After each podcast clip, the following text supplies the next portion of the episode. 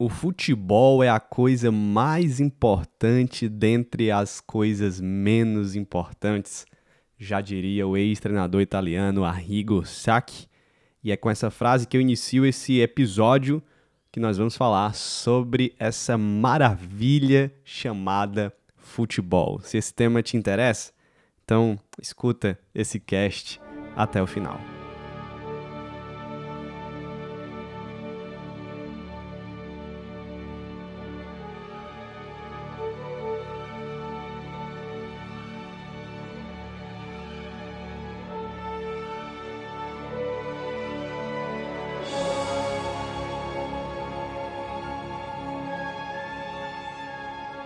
Seja muito bem-vindo, eu sou o Pedro Pamplona e você está na minha biblioteca, um lugar de reflexão teológica a partir dos meus livros e da minha vivência como cristão, marido, pai, membro e pastor de igreja. Fique à vontade, prepare a mente e o coração e vamos crescer juntos na fé cristã para a glória de Deus.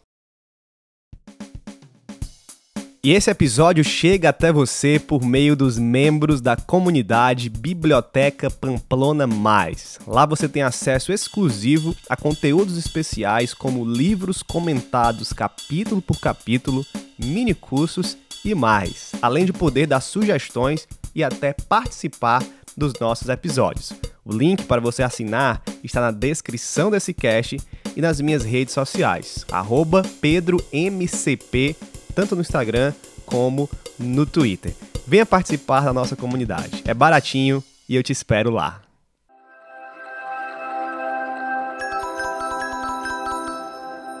Se você está aqui e ama futebol, eu quero já te fazer um pedido especial. Você está escutando este podcast pelo Spotify?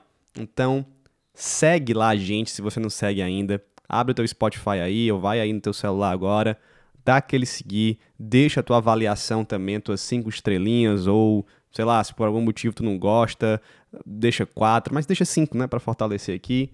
E deixa a tua opinião na caixa de, de perguntas que tem no Spotify. Né? O que, que você achou desse episódio? Diz assim: olha, sou torcedor do time tal e gostei desse episódio, não gostei, acho isso, futebol para mim é isso. Deixa lá aquilo que o futebol significa para você, como é que você tem experimentado e deixa a tua torcida lá.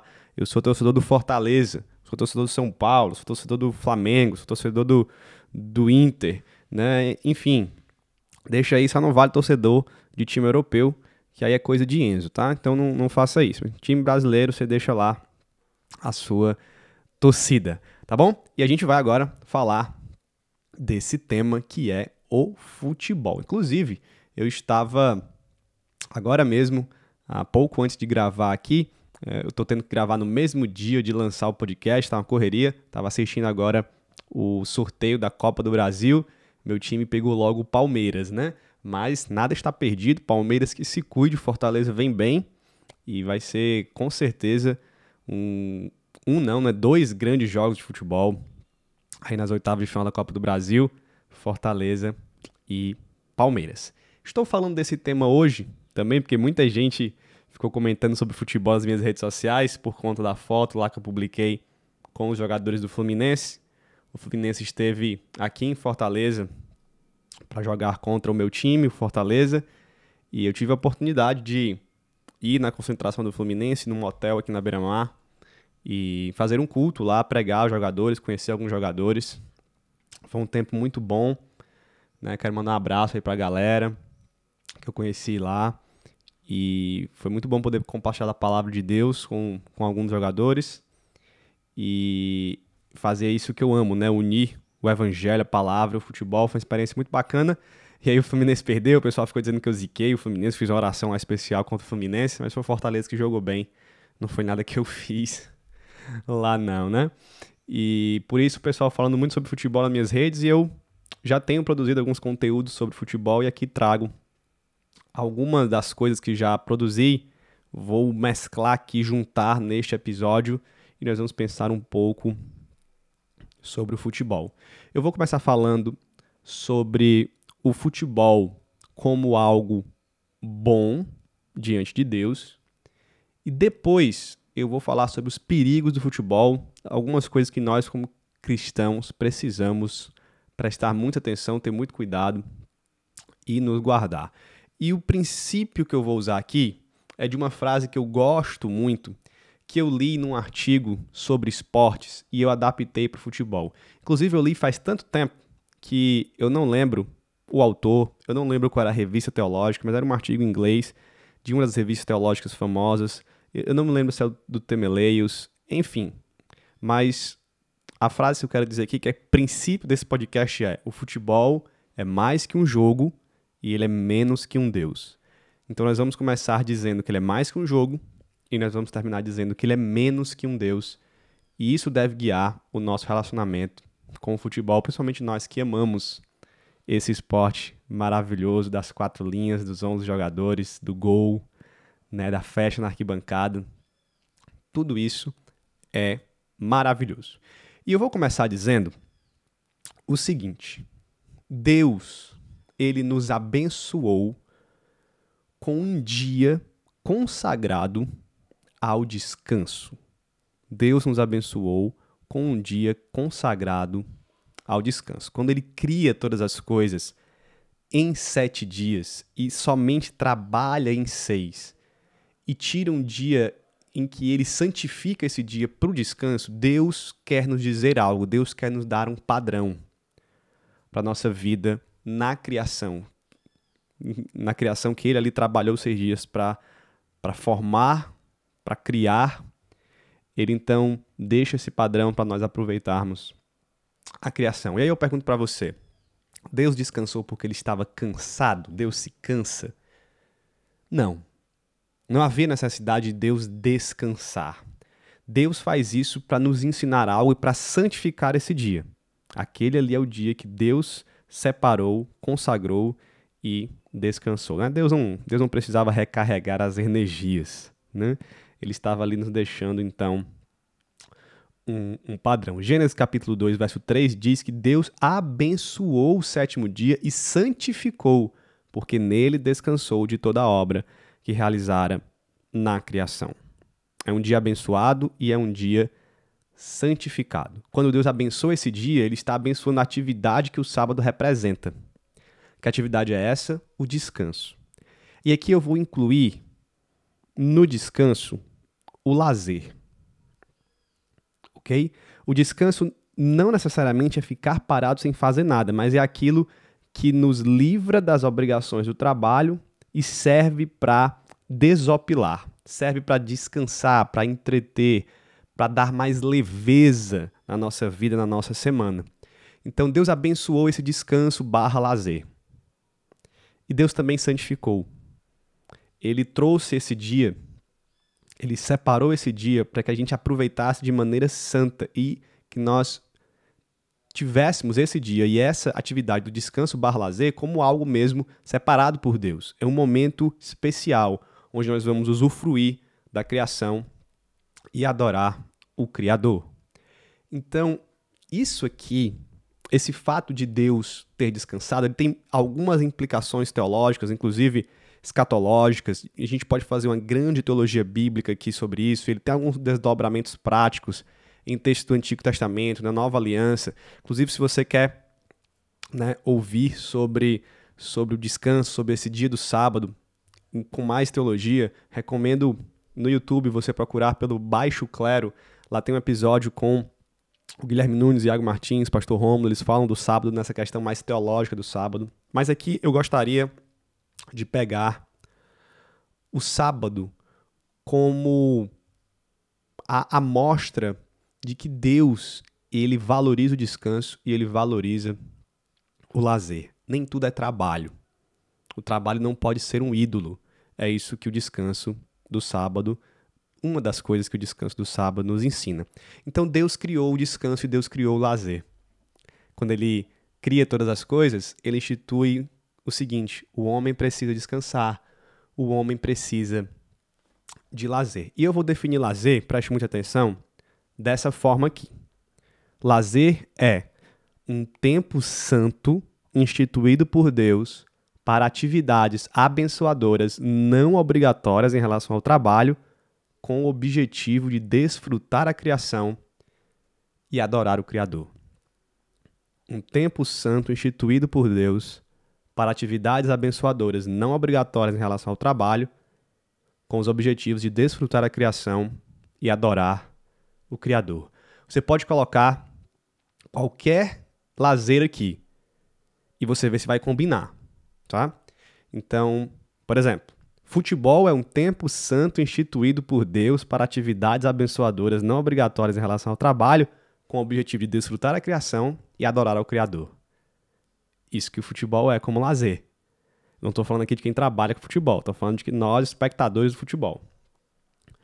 Você pode colocar algum tipo de lazer pecaminoso, algum tipo de desopilação, vamos colocar assim, de entretenimento pecaminoso. Eu vou colocar aqui, por exemplo, se a gente pudesse chamar assim, a pornografia. Pornografia é um tempo santo instituído por. Parou já, né? Pornografia não é um tempo santo. E por meio da pornografia, nós não adoramos o Criador. Então, não serve como lazer. Mas o futebol serve. O futebol aqui ele se encaixa.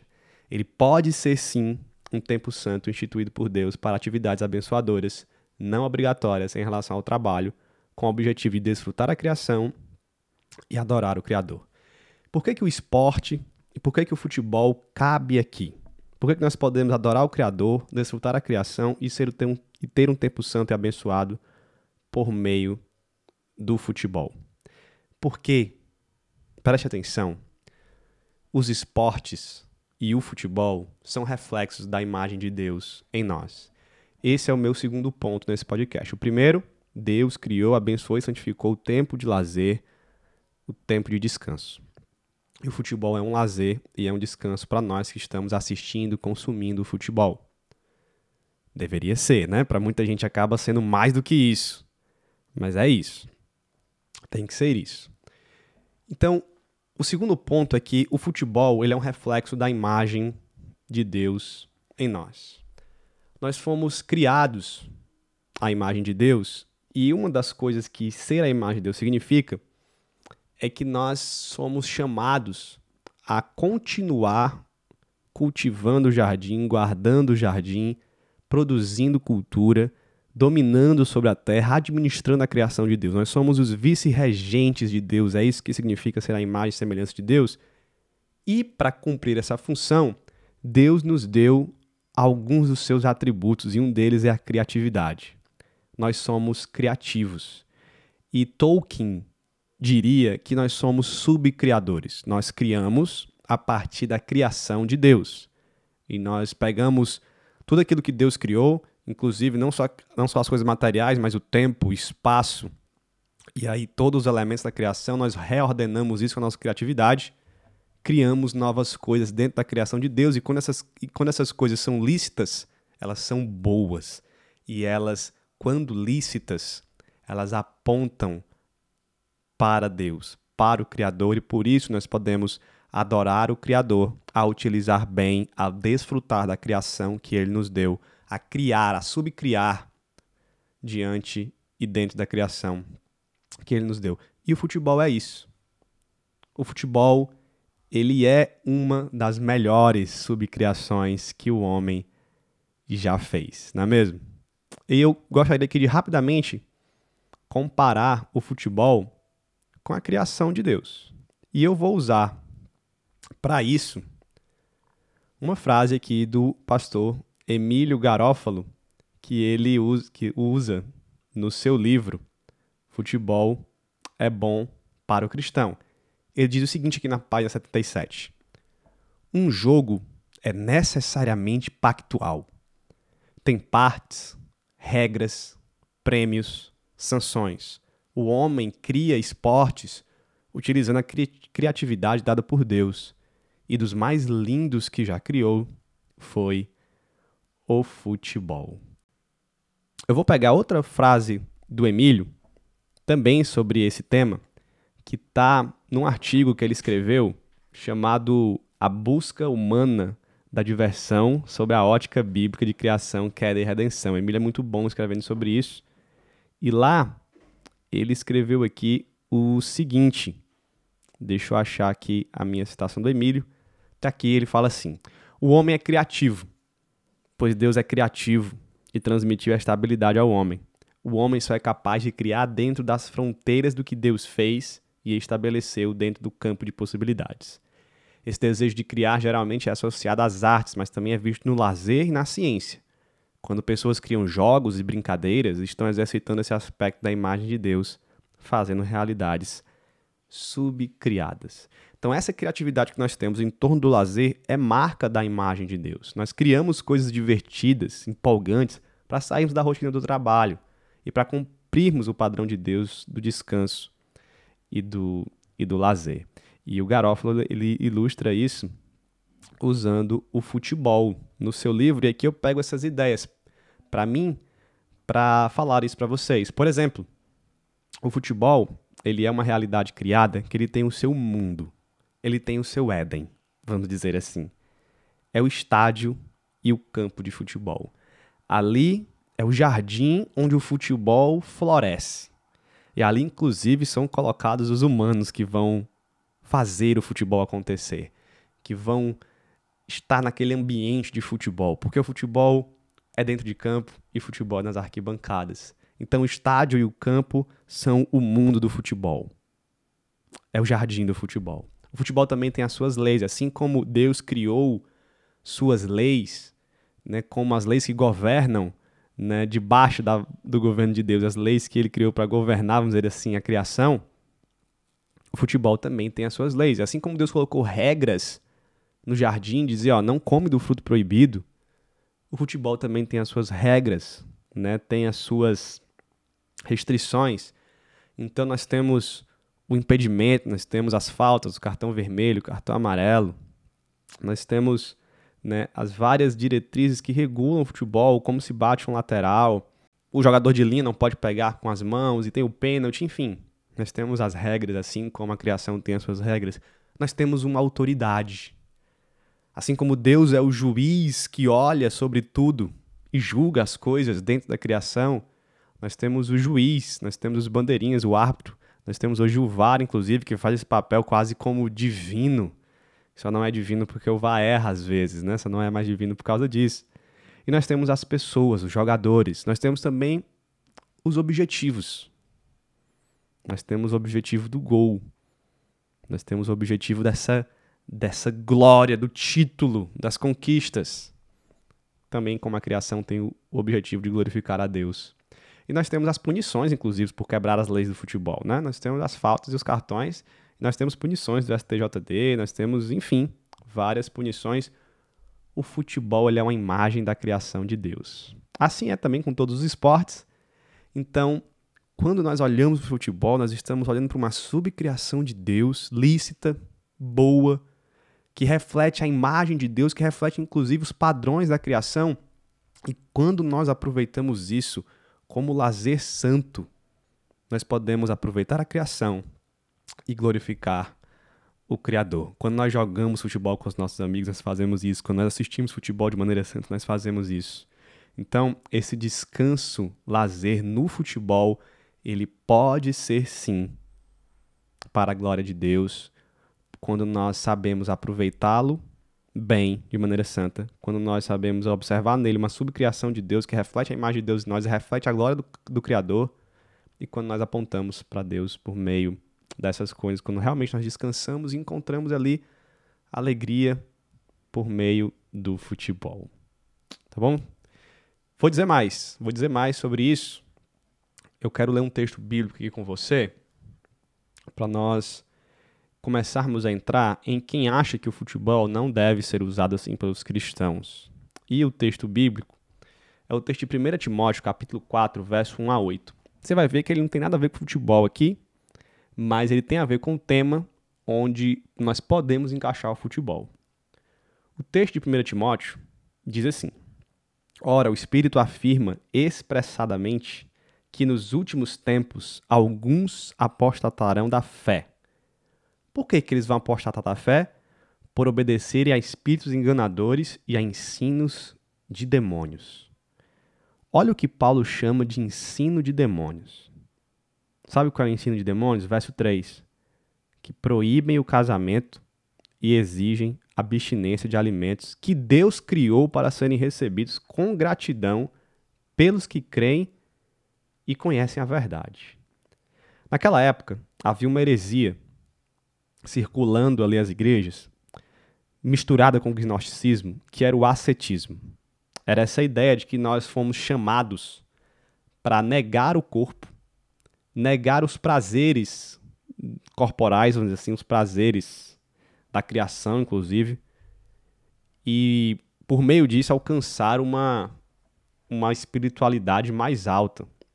Então esse ascetismo ele estava correndo aí naquela época por esses lugares onde a igreja estava sendo plantada, estava crescendo, e era essa ideia da negação dos prazeres físicos por meio das coisas criadas para conseguir uma vida espiritual aí mais elevada. O asceta ele entendia que o corpo físico, a criação, os prazeres que nelas existem, são maus, estão aí em oposição à nossa espiritualidade. É uma ideia que vem muito ali da helenização da cultura judaica.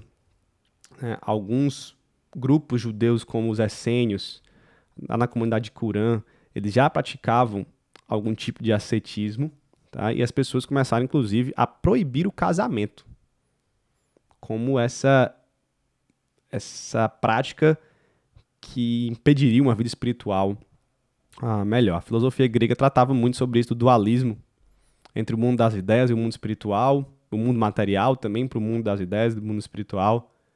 E Paulo, Paulo precisou lidar diretamente com isso. Em Colossenses, por exemplo, o apóstolo, ele disse o seguinte, capítulo 2, verso 20 e 21, já que vocês morreram com Cristo para os princípios elementares deste mundo, por que é que vocês estão, como se ainda pertencessem a ele, se submetendo a regras como não manuseie, não prove e não toque?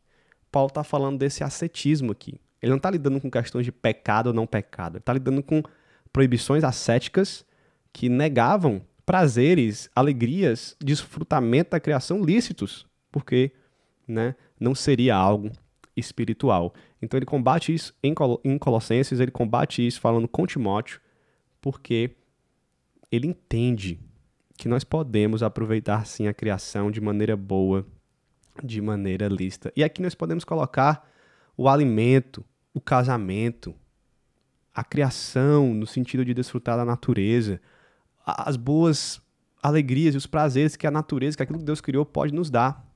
A música, e aqui, por que não? os esportes e o futebol. Então, esse ensino ascético que diz para o crente não aproveitar as coisas boas que Deus criou de maneira santa e lícita, se é possível fazer isso, mas tem gente dizendo que não pode, Paulo está dizendo, isso aqui é ensino de demônios. E é uma frase muito pesada é uma frase muito, muito pesada que nós precisamos pensar nisso, principalmente se você tem essa opinião de proibir, né? É ensino de demônio. Esse ascetismo maluco, exagerado, ele é doutrina, doutrina demoníaca, como o apóstolo Paulo está dizendo. Então, não proíba, o futebol é lícito, o futebol é bom, o futebol, ele, por todos esses motivos que eu estou apresentando aqui, ele é mais do que um jogo. Ele é reflexo da imagem de Deus. Ele é subcriação humana dentro da criação de Deus. Ele é um lazer que pode ser abençoador, santo, de aproveitar a criação para a glória de Deus. É por isso que ele é muito mais do que um jogo.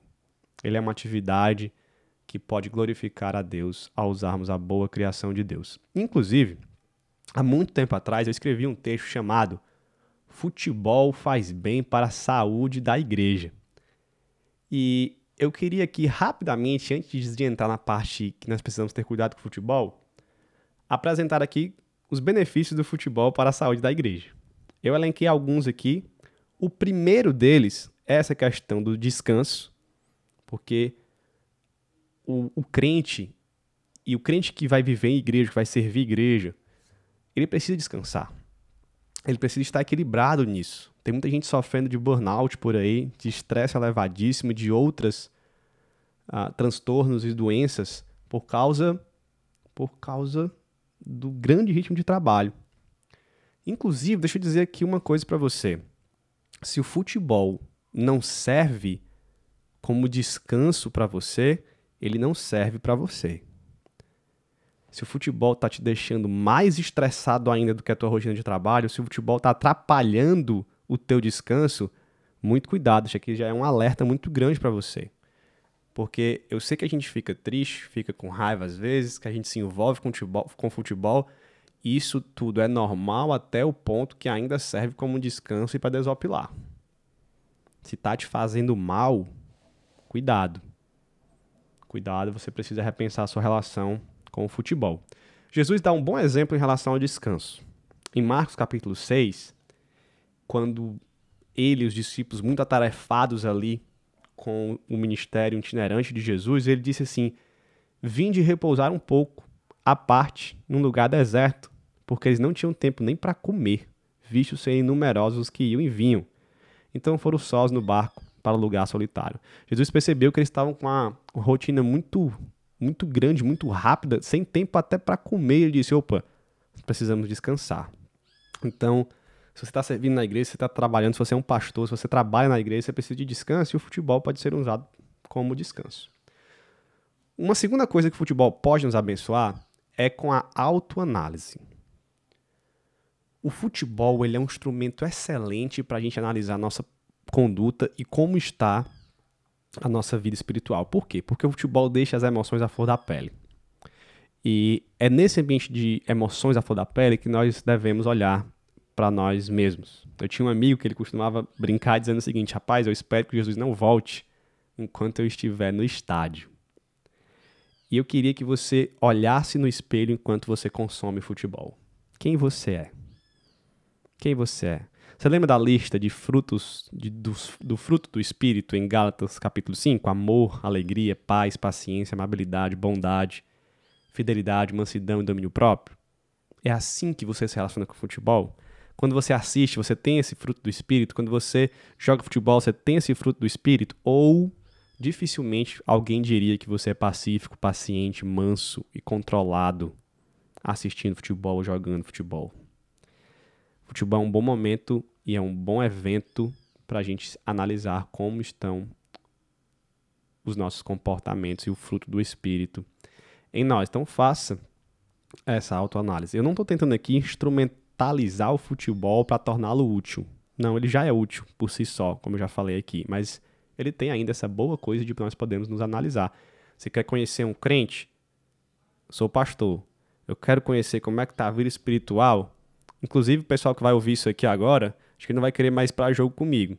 Mas se eu quero saber como é que alguém tá, como é que um jovem da minha igreja tá, basta ele ir pro jogo de futebol comigo. Eu sei como é que tá a vida espiritual dele. Eu vou ouvir o que ele vai falar lá. Eu vou ver as reações dele no, no estádio. E eu sei se ele tá. Lá eu vou analisar ele. Essa é uma boa pros pastores aí. Você tá querendo avaliar alguém? Chame alguém para jogar futebol, chame alguém para assistir um jogo de futebol no estádio. Né? Você vai ter uma boa forma de analisar. Mas aqui a ideia é você se autoanalisar. E um terceiro ponto é a unidade. Né? A unidade da igreja. Quando você junta ali um grupo de homens e eles se reúnem para jogar bola, por exemplo, isso cria uma unidade. Se você tiver um ambiente santo ali, um ambiente amoroso, amigável, né, isso vai criar unidade. As pessoas conversam sobre futebol, gostam de jogar futebol juntas, né? É, o futebol consegue unir públicos diferentes, pessoas diferentes, às vezes até as famosas panelinhas o futebol consegue unir. Então, aqui na igreja, por exemplo, de vez em quando até as mulheres se reúnem para jogar futebol, né? E os homens, a gente tem o time de futebol aqui da igreja, tem dois times de futebol na igreja aqui que joga o campeonato de igrejas batistas. A gente tem os rachas de futebol aqui. Tem um pessoal que inclusive joga vôlei aqui na igreja, joga beach tênis, que é a moda agora, né? E o, o esporte, ele tem esse poder, né, de unir as pessoas. E a igreja pode se aproveitar disso, e isso faz bem para a saúde da igreja. Agora, a gente vai fazer uma transição inclusive poderia ser outro podcast, mas eu quero deixar nesse aqui para a gente ter um conteúdo mais completo. A gente vai transitar para os perigos do futebol. Eu separei dois aqui. Lembre que eu disse que o futebol ele é mais que um jogo, mas ele precisa ser menos que um deus.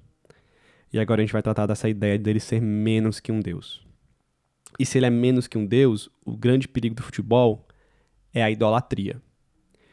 E eu tenho certeza que você que gosta de futebol já percebeu isso. Que o grande perigo dele é a idolatria, é colocarmos ele acima de Deus e acima de outras coisas mais importantes da vida. Lembra da frase que eu comecei: ele é a coisa mais importante das coisas menos importantes. Então, às vezes, a gente quer elevar o futebol a uma coisa mais importante da vida. E coloca ele acima de Deus, família, igreja, trabalho, relacionamentos pessoais, enfim. Né? Então, a idolatria eu vou adicionar a ira. Então, ira e idolatria são os dois perigos que eu gostaria que nós, como crentes, evitássemos. Eu vou começar com a ira, ok? Porque Efésios, capítulo 4, verso 26, diz: Fiquem irados, mas não pequem. Não deixe que o sol se ponha sobre a ira de vocês, nem deem lugar ao diabo. Esse texto ele ensina que é possível se irar sem pecar. A gente pode se indignar contra algumas coisas sem pecar. Inclusive, Jesus se indignou ali no templo a ponto de expulsar as pessoas e ele não pecou. Então, às vezes, nós nos iramos contra um crime, contra alguém que fez alguma coisa muito feia, nós nos indignamos e isso pode ser uma ira santa. Mas esse não é o tema que a gente poderia tratar disso em outro podcast. O tema aqui é não pequem. Não pequem por meio da ira. Inclusive, não deixe o sol se pôr sobre a sua ira. E o que eu queria colocar para você no futebol é isso. A gente, a gente fica desgostoso, a gente fica com raiva do jogador, a gente se indigna assim com os lances, o juiz, mas mas que isso não dê lugar ao pecado. Que isso não dê lugar ao pecado e que isso não ultrapasse o ambiente do futebol. Por exemplo, o que, é que eu estou falando aqui? A primeira coisa que eu falei é que isso não gere pecado, então a sua ira, ela não pode ser uma ira que vá falar palavrões, que vá destruir o outro, que vá ser violento com o outro. Você tem que tomar muito cuidado com isso. Efésios 4:29 diz que não sai da boca de vocês nenhuma palavra suja, mas unicamente a que for boa para edificar conforme a necessidade. Então, essa palavra suja aqui, ou palavra torpe, a famosa palavra torpe, ela não é só palavrão, ela inclui o palavrão, porque o palavrão ele é uma palavra suja, uma palavra torpe, mas ela está colocada aqui em contradição com a palavra que edifica. Então, toda palavra que amaldiçoa, que destrói, ela é palavra torpe. Seja o palavrão, seja outra coisa que você quer falar. Inclusive, a gente pode destruir muitas pessoas sem falar nenhum palavrão. Sei que você sabe disso. Então, o futebol não é esse lugar para a gente estar ofendendo as pessoas, destruindo as pessoas, destruindo a imagem das pessoas, nem sendo violento com as palavras, com as ações. Então, por exemplo, você vai ficar xingando o jogador, você vai ficar xingando o árbitro, você vai ficar xingando a mãe deles, você vai uh, ser violento, talvez quebrar a tua televisão, derrubar alguma coisa em casa, descontar a tua ira no futebol, na tua esposa, nos teus filhos, nos teus amigos. Você já passou do ponto e muito. Já passou do ponto e muito. Você está no estádio, deixa, deixa, deixa eu dar uma orientação aqui para você, você que está no estádio. Você está no estádio de futebol, você é crente. Algumas orientações. Primeiro, nada de violência.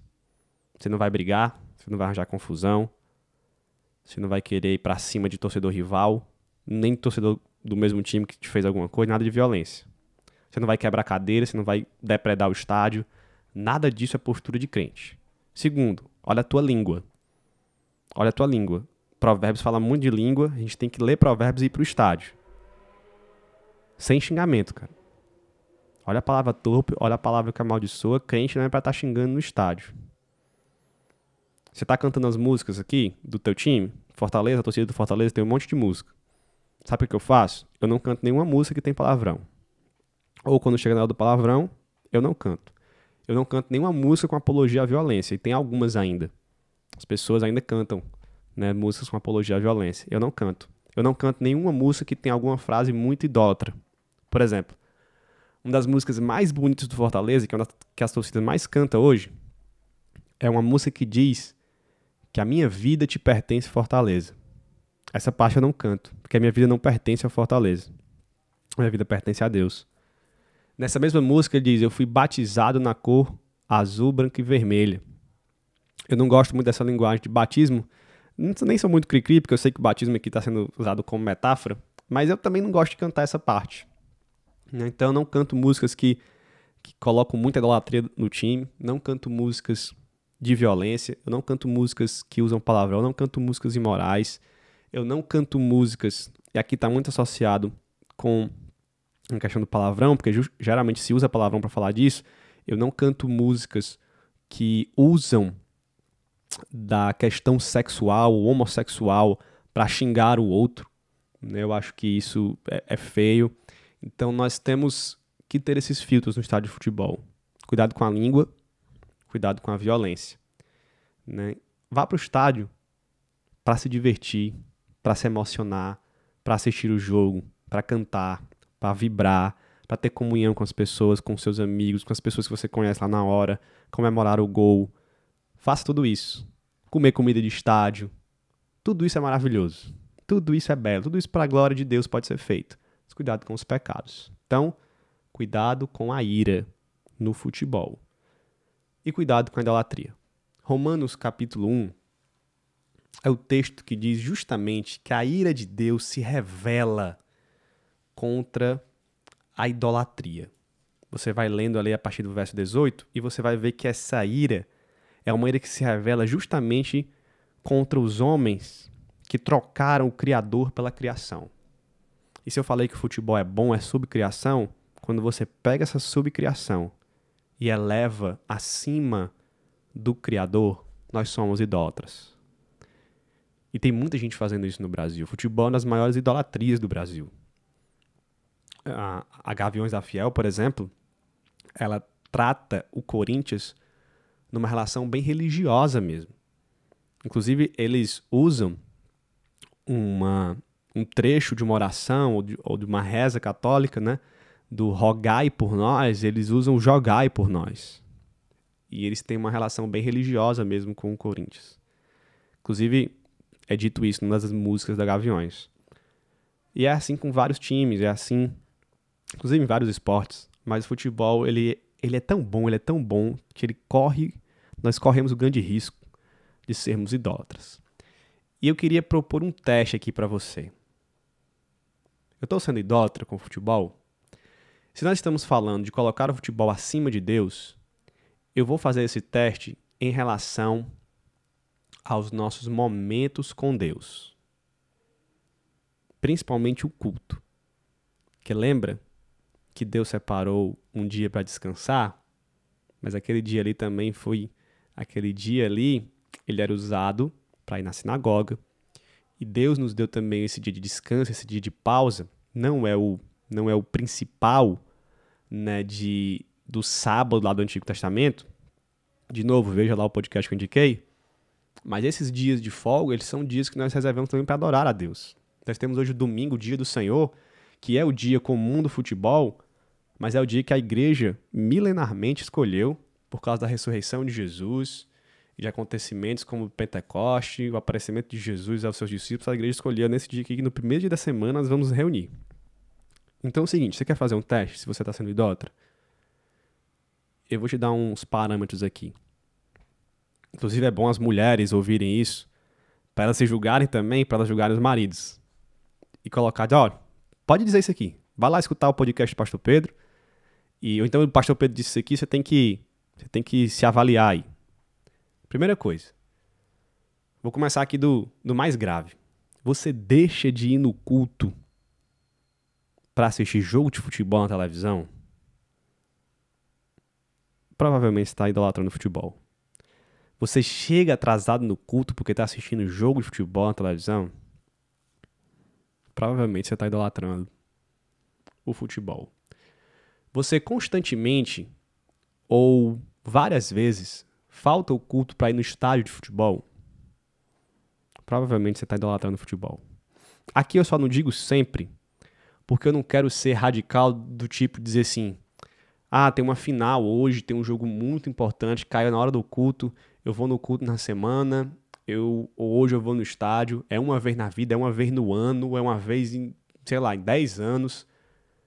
Aí eu diria, É, se é uma vez perdida na vida, ok. Mas é constante isso? Você está idolatrando o futebol.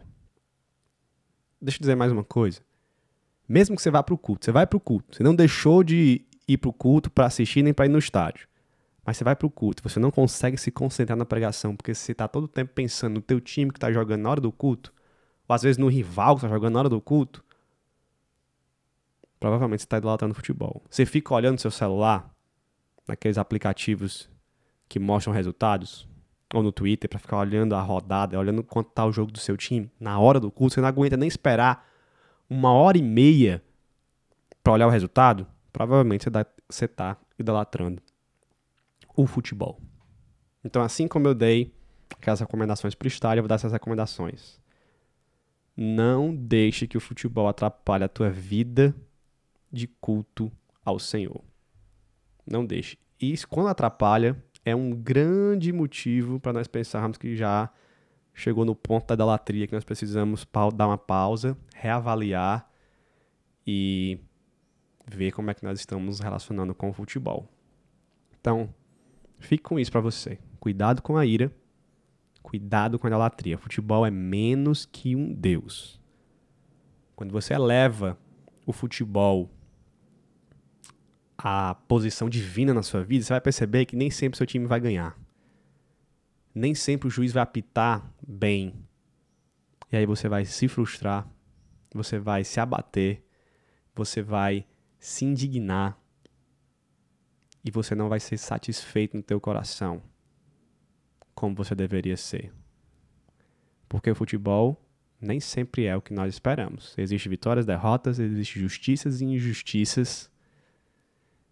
E o único que é perfeito, que tem vitória garantida, que é 100% justo, é Deus. Por isso que o futebol é menos que um Deus, ele é uma boa criação de Deus, mas menos que um Deus. Então, eu quero encerrar esse podcast dizendo para você: aproveite muito o futebol. De novo, coloca lá nos comentários do Spotify o time que você torce. Diz como é que você aproveita o futebol. Joga futebol na tua igreja. Se reúne para assistir, se reúne para ir no estádio. Né? Aqui nós temos vários grupos aqui que vão ao estádio. Os pastores vão ao estádio, os pastores jogam futebol. Isso é muito bom, gente. Deus criou e nós subcriamos isso, podemos desfrutar para a glória de Deus, inclusive para a saúde da igreja, como eu disse aqui. Mas cuidado. Cuidado com a ira, cuidado com a idolatria. Tem uma frase que eu gosto muito e eu quero encerrar esse conteúdo com essa frase que eu gostaria que você guardasse ela na memória, que é o seguinte: o futebol ele foi criado na Inglaterra, ele foi aperfeiçoado no Brasil e ele será perfeito no céu. Amém? Você acredita que vai ter futebol no céu? Pode ter. Se é uma subcriação, se é bom, se é santo, se é lícito, se o céu é físico, por que não haveria futebol e outros esportes no céu? Então, futebol foi criado na Inglaterra, aperfeiçoado no Brasil, melhorado no Brasil e será perfeito e santo na glória, nos céus.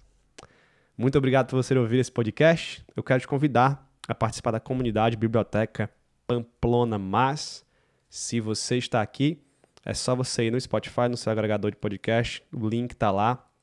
O link está nas minhas redes sociais também.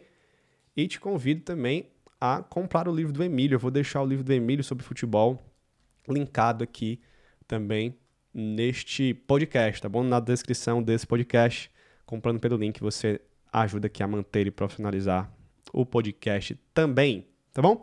Então é isso, que bom falar de futebol. Fico por aqui, que Deus abençoe você, que Deus abençoe o seu, a sua relação com o futebol, Deus santifique a sua relação com o futebol. E vamos para cima, Fortaleza. Quem for torcedor do Ceará aí, tá, tá, tá, tá, tudo certo, tá tudo certo, viu? Não vou falar mal do Ceará não, porque eu quero que você siga o podcast, deixe seu like. A gente é rival, mas a gente é amigo. Futebol é o, é o esporte de amigos, mesmo rivais. Rival não significa inimigo. Isso que muita gente tem que aprender. Mas é isso. Valeu, gente. Até a próxima. Que Deus abençoe vocês.